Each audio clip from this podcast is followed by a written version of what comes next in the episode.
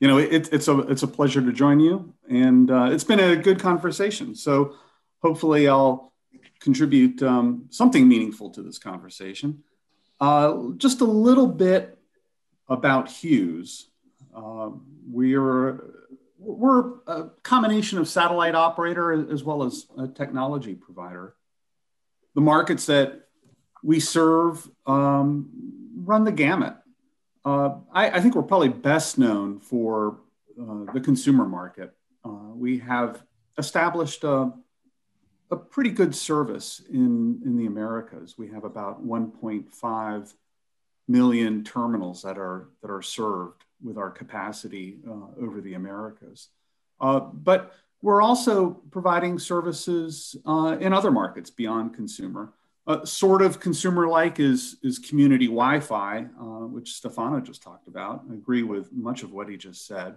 You know, it's a way to uh, cost-effectively ad- address people who who can't afford to have their own terminal.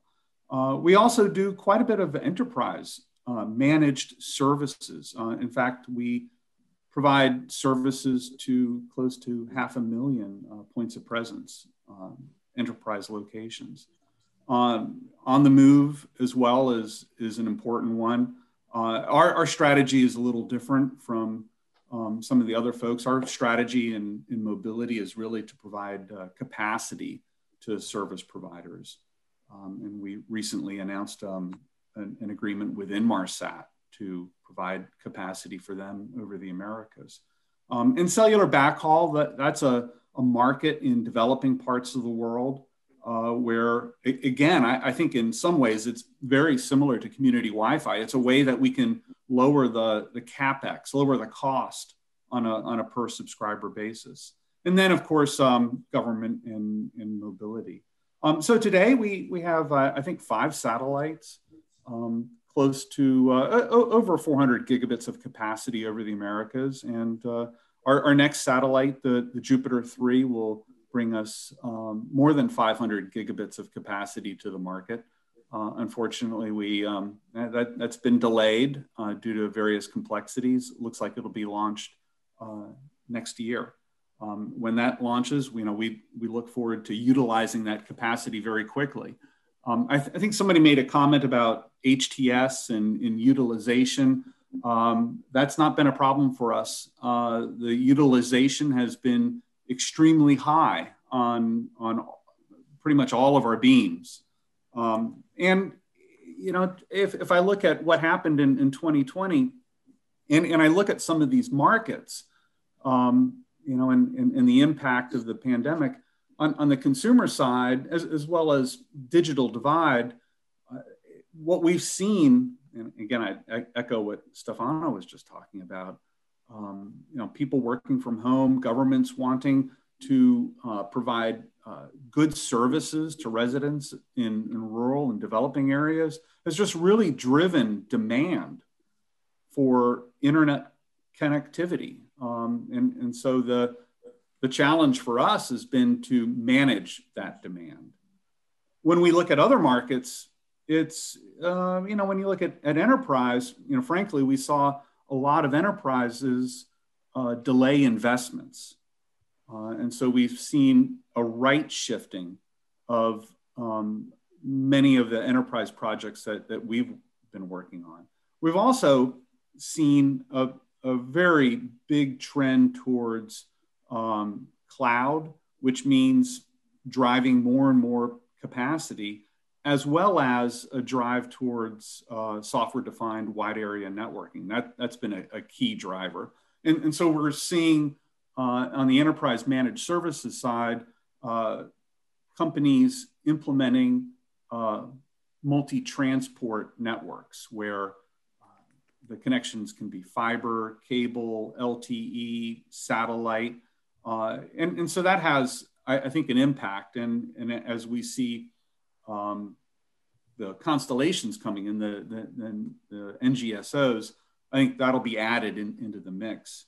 Mobility obviously has been uh, an impact, but but we, we think that that's short term, uh, and, and the the aero market is a long term market, and you know, we can clearly see uh, airlines making investments and you know, it, it, was exciting to see Viasat, frankly, with with their success recently. I, I think it was I think it was United, but you know, congratulations on that. And and, and it's telling that airlines are looking past the pandemic. Um, so I, I think the mobility market is just a, a short term contraction, and and military and defense has just continued to be um, pretty good, not not terribly impacted by the uh, by the pandemic, but in, in terms of what's going on with regards to the the geo satellite uh, part of the industry, it, when we look at, at the satellite, we see some some trends. Um, flexibility of the satellites is is clearly happening, and a, a, number of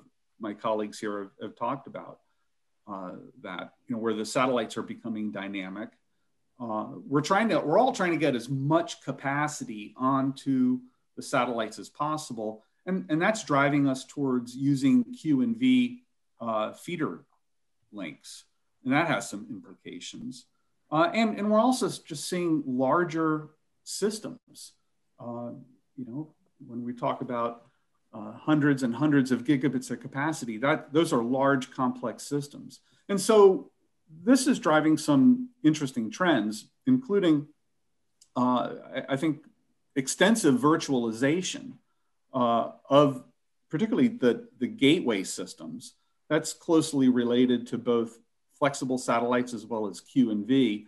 The, the virtualization allows us to um, basically have a pool of compute power that we can use as needed. And, and that lends itself towards scalability of the gateway infrastructure. Uh, we're also seeing wideband uh, transponders or beams, 500 megahertz or more, and that's pushing towards um, multi-carrier wideband modems, uh, modulators, demodulators, so that we can have um, greater efficiency on the, on the gateway side. With Q and V band, the, there's obviously rain fade, and that's going to happen very, very quickly. So the the Q and V band gateways need to be very thin. And that means that we uh, do the, the processing, the data processing in data centers. And to be able to quickly switch in and switch out a Q and V band uh, feeder, be- feeder station, we are using uh, software defined networking in order to effectively reconfigure those, um, those links. Um, supporting the flexible satellites means that um, we need to have APIs to external resource managers so we can quickly reconfigure uh, the, the ground system and synchronize with the satellite uh, and accommodate the, the changes. And then finally, with the larger implementations and more and more systems, uh, we're, we're looking at artificial intelligence and machine learning to um, drive network operations.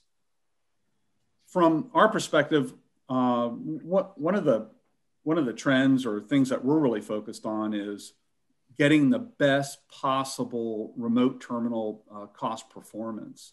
Uh, and, and when what we think we've done a pretty good job of doing is um, driving more and more megabits through the terminal at a lower cost point. And you know, I, I, I think one of the keys that's uh, been noted uh, when we look at geo against NGSOs, the remote terminal is a, is a key advantage of geo systems. And so being able to drive the, the terminal cost down while maintaining performance is, is, is extremely important uh, as we go forward. Uh, we're already, when it comes to network management systems, we, as I mentioned before, we, we think that artificial intelligence and machine learning are key technologies that can make us more efficient um, and, and translate to, to happier customers. And we're already using um, AI and, and ML to uh, drive our network operations. What we've seen in, in, in the US, and, and we started doing this with our enterprise managed services, is that we can we can in advance identify likely problems and fix those before they become a problem. So we've been able to reduce truck rolls by 60, I think more than 60%. Uh, again, by using artificial intelligence and, and, machine learning, basically gathering lots and lots of information about what's going on and, and making predictions about that. Of course, um, we're, we're, we're seeing lots of NGSOs, LEOs, MEOs, um, and, and, and there, there's a, there's a lot of activity that, that that's going on and, and, and that, that's, that's clearly gonna, gonna impact us. Uh, and, and we, you know, we're, we're part of that. Uh, we've invested in, in OneWeb um, and we've, we've uh, also have, uh, we're also a, a, technology supplier to, to OneWeb. And, and so we, we, we, we believe in, in NGSOs and, and LEOs. Uh, but our, our view is that um, that LEOs are, are, are complementary to NGSOs. That um, when we look at, I'm sorry, LEOs are complementary to GEOs, I should say. when when we look at uh, when we when we look at, at GEO, at, we're very confident that GEO can bring the lowest cost per bit that it allows us to focus capacity density where the subscribers are so we don't have the stranded capacity. And we have the lowest possible uh, terminal cost. Uh, and ngsos bring us um, coverage and, and, lower latency um, and, and so we think that ngsos fit well to for fill in uh, and also obviously with low latency applications such as, as vpns uh, there's a value in, in, NGSOs. But as others have noted, um, doing a, a, LEO constellation is, is, I think it's a challenge uh, when it comes to the, the economics, and there's many regulatory issues, and, and of course, the cost of, of the terminal. Um, that, that said, again, we think that they're complementary. And, and so one of our focus areas is on uh, implementing multi-transport uh, solutions. I, have mentioned already we're doing multi-transport uh, with LTE and fiber and geo, and it, it's only natural to add LEO or, or, or MEO to, to that mix. Uh, just looking forward, you know, I, 5G is coming and it's driven by um, you know, demand for capacity and it's going to drive a, a, bunch of new applications. Um, what is it? What does it mean for for our uh, industry? I, I think it's good news because 5G, like LTE, is going to drive demand.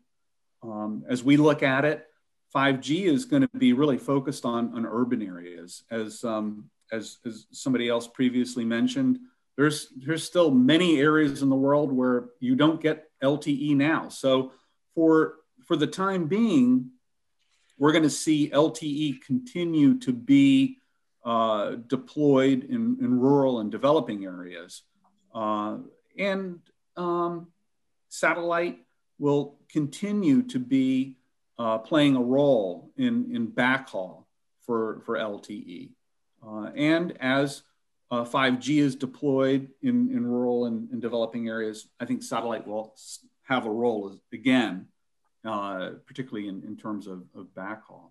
So that's just a real brief view from, from Hughes uh, regarding what, what we see in, in terms of, um, of trends. Thank you, Dave. Thank you for that excellent presentation. Uh, I have a few questions. Um, you know, HNS is the, I think, the only geo operator that's actually invested in a LEO system.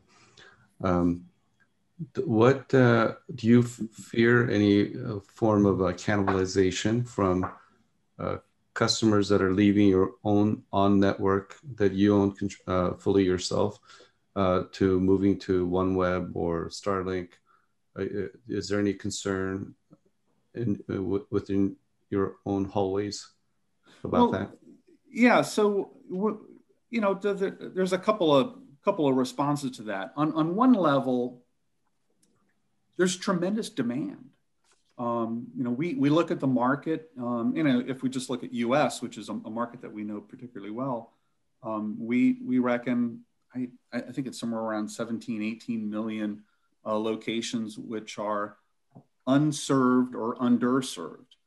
And um, we don't have near enough capacity to be able to serve that, that market. Um, and, and so we, we think that there's plenty of demand to go around.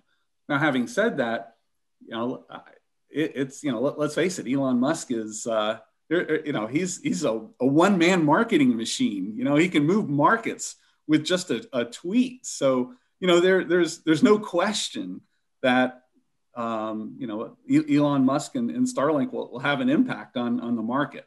Uh, but we, again, we, we think that there's just plenty of demand um, and, and so we, we feel uh, confident looking forward. And uh, could you talk a little bit about the terminal pricing uh, and features that you've developed for OneWeb? Uh, can customers expect to get a reliable working system that's going to be affordable and with a manageable level of power consumption? Yeah, I, I actually it, it, I, am I'm not the right person to, to you know to talk about the the OneWeb terminal. There are others in, in Hughes who, who are, who are better at talking about that. So I, would be talking out of, out of ignorance. Um, what what I can say from from a geo perspective, um, as I mentioned in in in the my, my, my brief presentation, we're, we're we're just really focused on uh, getting the best possible price performance uh, ratio. Um, you know, and, and we, we think we can continue to drive um, that, that ratio uh, for the better over the next several years. Um, and, and that's going to be, I think, the key, one of the key differences uh, between GEO and, and, and NGSO. Sure, of course. Uh, well, one final quick question. Um, uh, HNS is really vertically integrated in the Americas and I, I believe also in India. Uh, but you're not a satellite operator in India due to regulatory constraints. But is there any plans uh, uh at HNS to expand out to Asia to do a, a Jupiter type of satellite over the Asia Pacific or Africa, uh, where you would also vertically integrate those markets as well? Well, when it when it comes to Africa and, and Middle East, we've um, we have a joint venture with Yahsat for the YahClick service, and and so you know we're all in on that. When it when it comes to Asia, um, we we don't have any plans to go alone. Um, you know, we would go with partners, um, and and so um, you know we'd like to do something in Asia, but again, it would be in partnership with somebody who is or multiple uh, people who are in, already in the region. Okay, great. Thank, thank you. Thank you so much.